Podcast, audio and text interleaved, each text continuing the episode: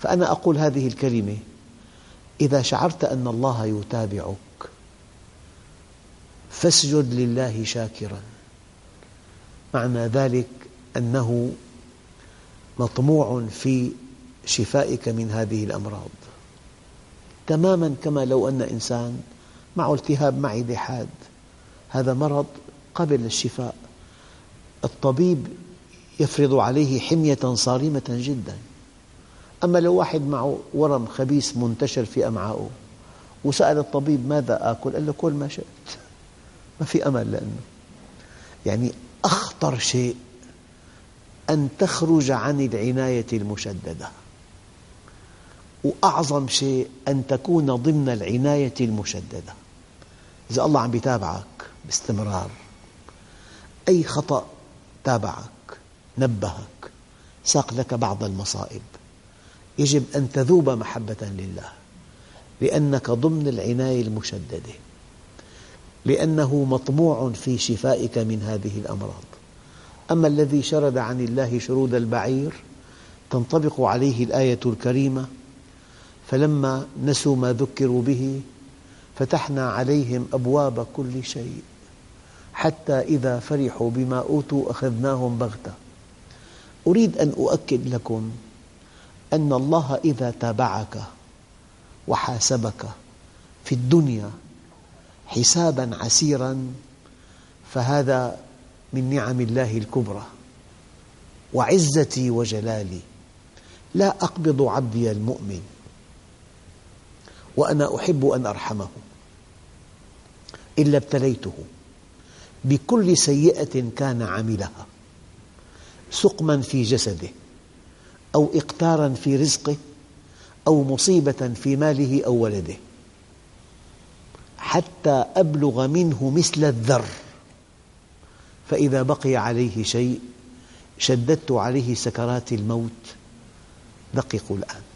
حتى يلقاني كيوم ولدته أمه. أعيد الحديث.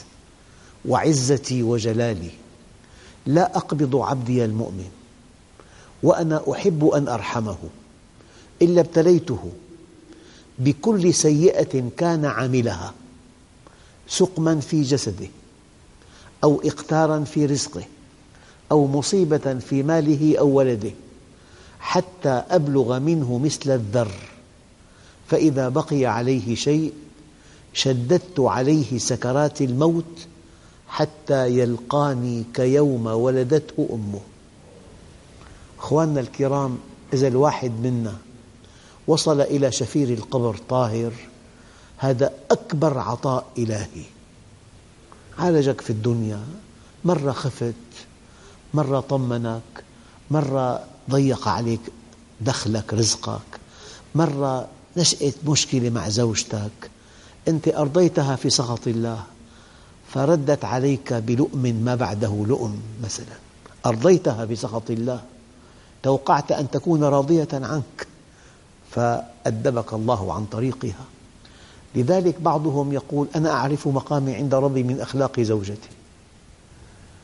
فإذا كنت مع الله أطاعتك وعاملتك معاملة طيبة. وينبغي أن تقول المرأة وأنا أعرف مقامي عند ربي من أخلاق زوجي. الله بيأدبك عن طريق أقرب الناس إليك. إذا أكرمك يسخر عدوك لخدمتك. وإذا أراد التأديب القاسي يتطاول عليك أقرب الناس إليك. هناك رجال يبكون من شدة القهر. أيها الإخوة يعني الذي أتمناه أن يستقبل المؤمن الشدائد في الدنيا على أنها أدوية من الله. على أنها تربية حانية رحيمة.